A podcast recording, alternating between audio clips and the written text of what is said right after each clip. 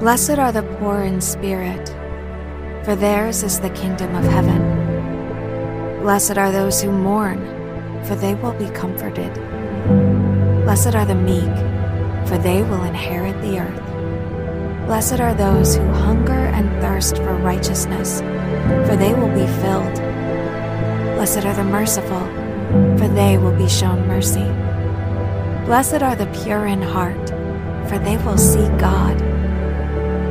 Blessed are the peacemakers, for they will be called children of God. Blessed are those who are persecuted because of righteousness, for theirs is the kingdom of heaven.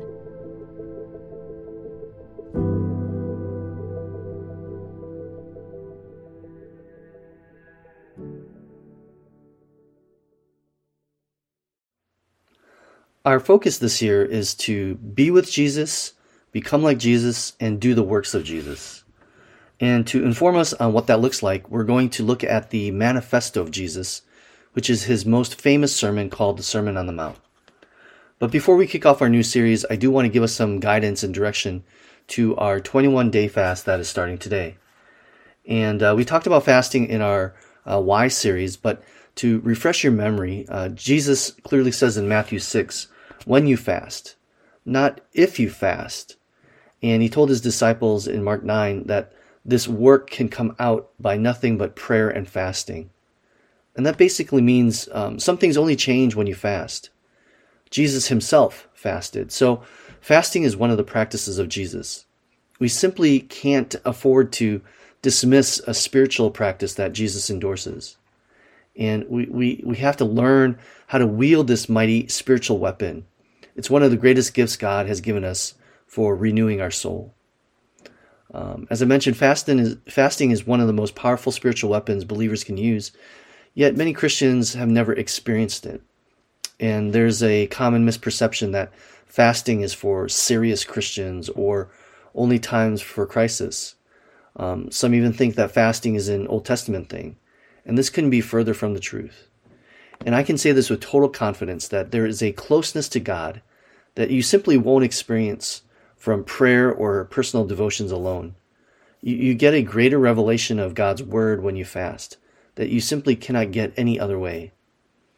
And, uh, and so, what we're trying to do is disconnect from the distractions of the world through fasting and connect into the power and presence of God through prayer um, and, and, and this will bring a supernatural freshness and newness to our souls.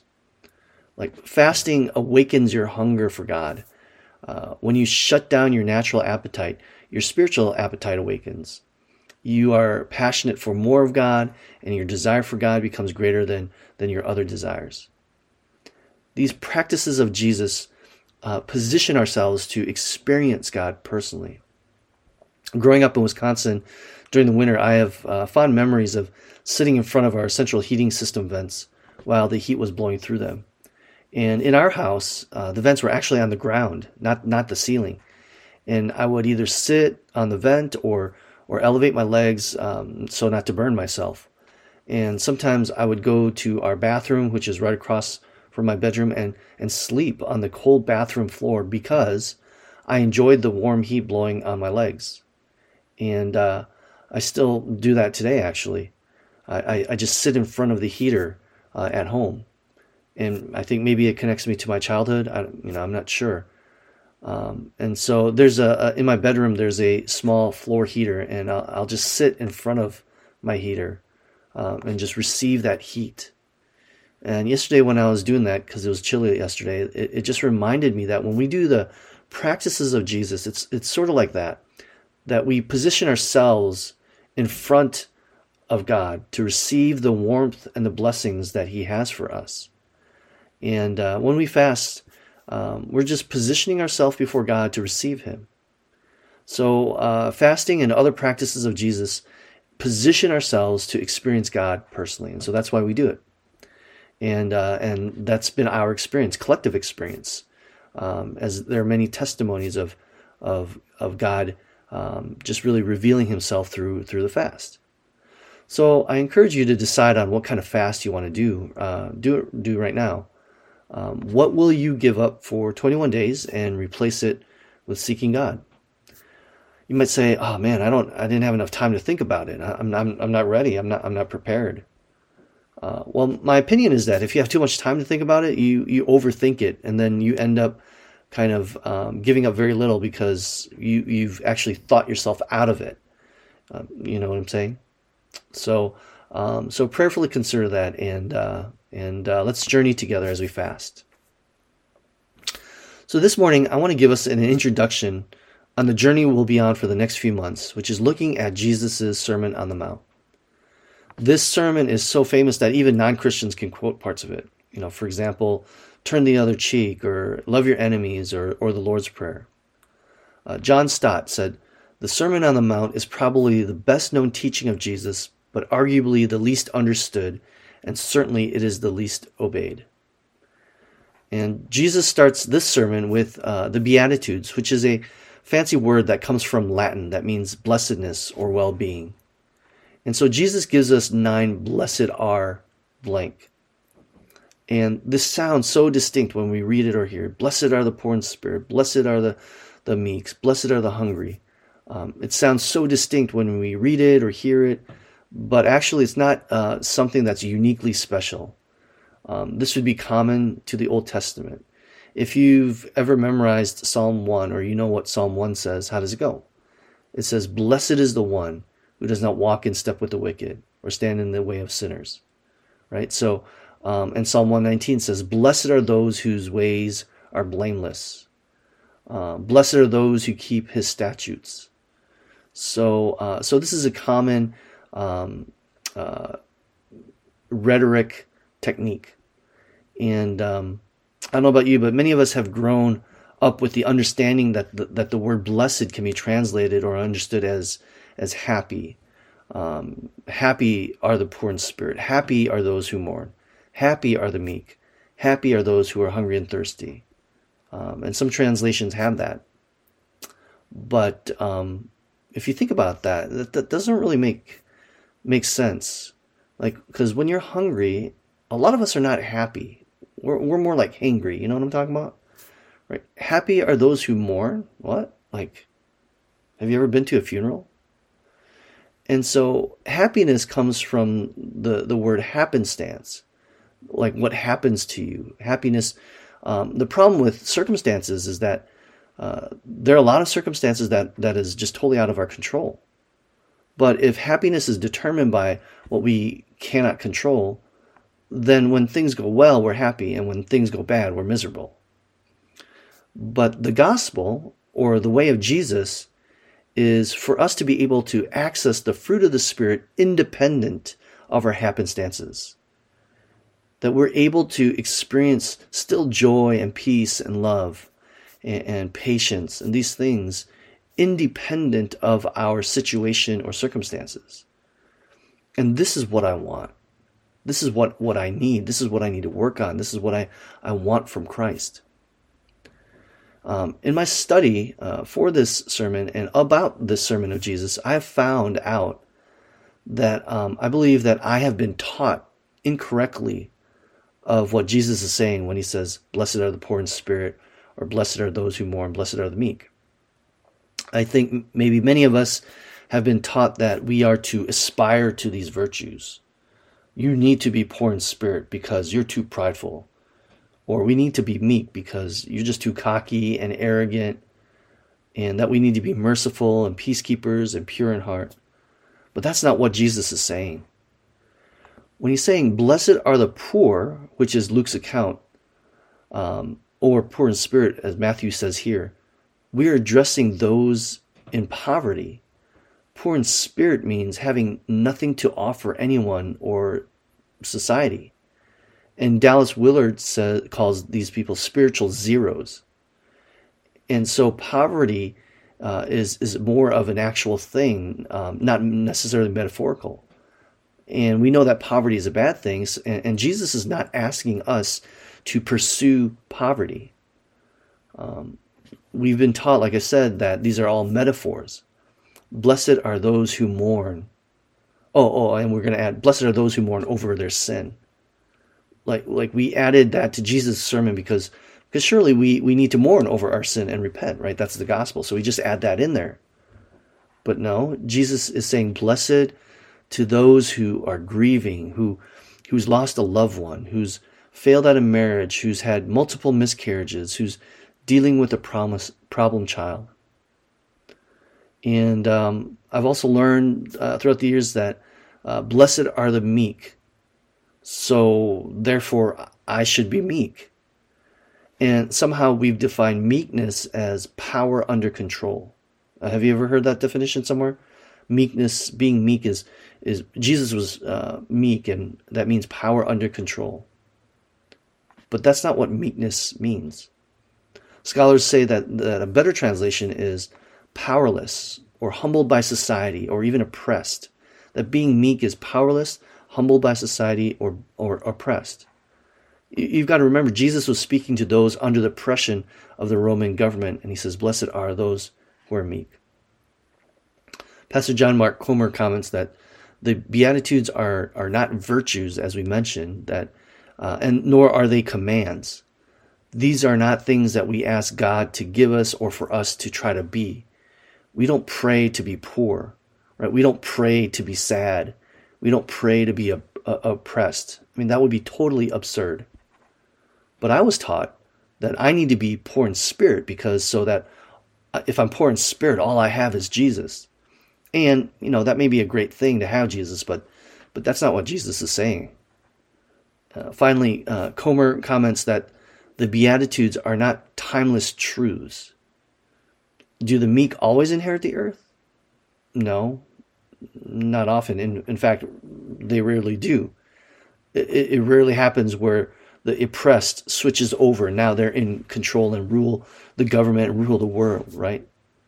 Um, do the merciful always receive mercy? No. So these are not commands, these are not virtues, but these are blessings. Uh, the problem is with the English language, there's a difficult time conveying what these words mean. And so a, a better word would instead be, instead of happy, would be something like congratulations. Since these are not virtues that we are aspiring to, we're not trying to be poor, we're not trying to be sad. We're not trying to be meek or hungry. But congratulations when, when you are poor in spirit, for yours is the kingdom of heaven. Congratulations when you mourn, because your prize is that you'll be comforted. Congratulations when you are hungry and thirst for righteousness, for you will be fed. And so Jesus is acknowledging who's sitting right in front of him and he's saying, You're invited to the kingdom of God. Congratulations. And if you journeyed with Jesus up to this point, you'll have seen that the groupies he attracted were those who were sick and poor and outcasts and the forgotten ones. Uh, they were desperate for healing. He had been healing the sick prior to this, desperate for money, uh, desperate for acknowledgement. So crowds of people would follow him on his walks to the point where hundreds of people would follow him to the hillside. And so what he's saying is, yes, you who are poor, you who are sad, you who are hungry, you are welcome and invited into the kingdom of God. If we see it as something to celebrate, we can understand better what Jesus is trying to communicate to the audience who he is speaking to, which includes us. It was here in verse 1 uh, that says, uh, now, when Jesus saw the crowds, he went up to the mountainside and sat down. His disciples came to him, and he began to teach them. Jesus saw the crowds, and he sat down. So typically, rabbis would sit down to teach, and actually, the listeners would be the ones standing because they would be following him, and they'd be out in, you know, out in uh, the open. And so uh, Jesus would sit down and the listeners would stand up. And this is simply because of just practicalities and just how these crowds gathered and they're outside, but also maybe to keep from falling asleep. But we also read that this the sermon was meant for his apprentices and not necessarily for the big crowd. Um, Jesus will continue to go on and say in verse 17 that that he's not here to destroy the law. Um, he's not saying that the law doesn't matter, disregard them but he came to show that that the fulfillment of the law is in him. So he'll take the Torah or, or the, the law and, and show the spirit behind the law. You'll, you'll see Jesus say, Here is the Torah, the law of God. And it's like, You have heard it said, an eye for an eye, a tooth for a tooth. That's the Torah. But I say to you, and so then he'll show the spirit behind that law. Someone once said, Jesus has this habit of exposing the deep, deep issues of his followers. The moment Jesus doesn't bother you is the moment you know you stopped listening to him. And that's that's the truth that Jesus exposes our our deep issues. Um, if you take an image of an iceberg, um, the the Torah uh, addressed the behavior of the person, the exterior of a person, which which people can see. But Jesus addressed the massive mass underneath the water, the heart issues, the, the stuff inside that we don't even know about. Jesus was able to bring stuff out of your soul. He was able to bring out the stuff beneath the behavior. He was able to expose the, the motivation behind our behavior. Outside of reflection and silence and solitude, we we have no idea what the motivations or or the wounds or the values or the stories that are buried under there.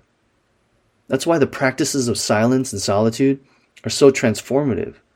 Jesus exposes the lies that we believe that we didn't even realize we believe, like money equals happiness or getting married equals happiness or or the lies that we feel that, that we think we're worthless or unlovable the practices of Jesus exposes that and reveals that what's inside underneath that that iceberg.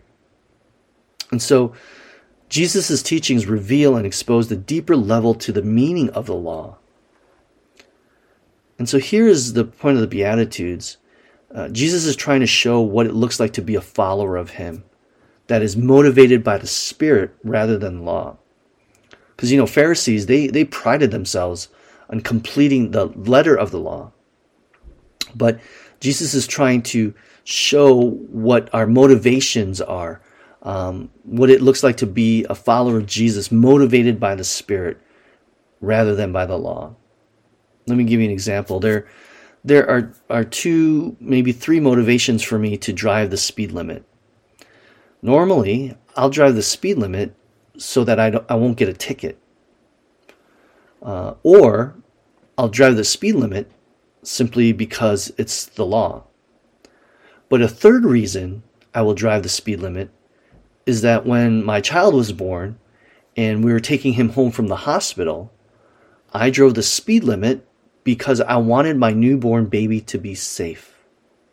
And so my motivation for driving the speed limit was because of the love for my brand newborn child and my family and so that's why I obeyed the speed limit law.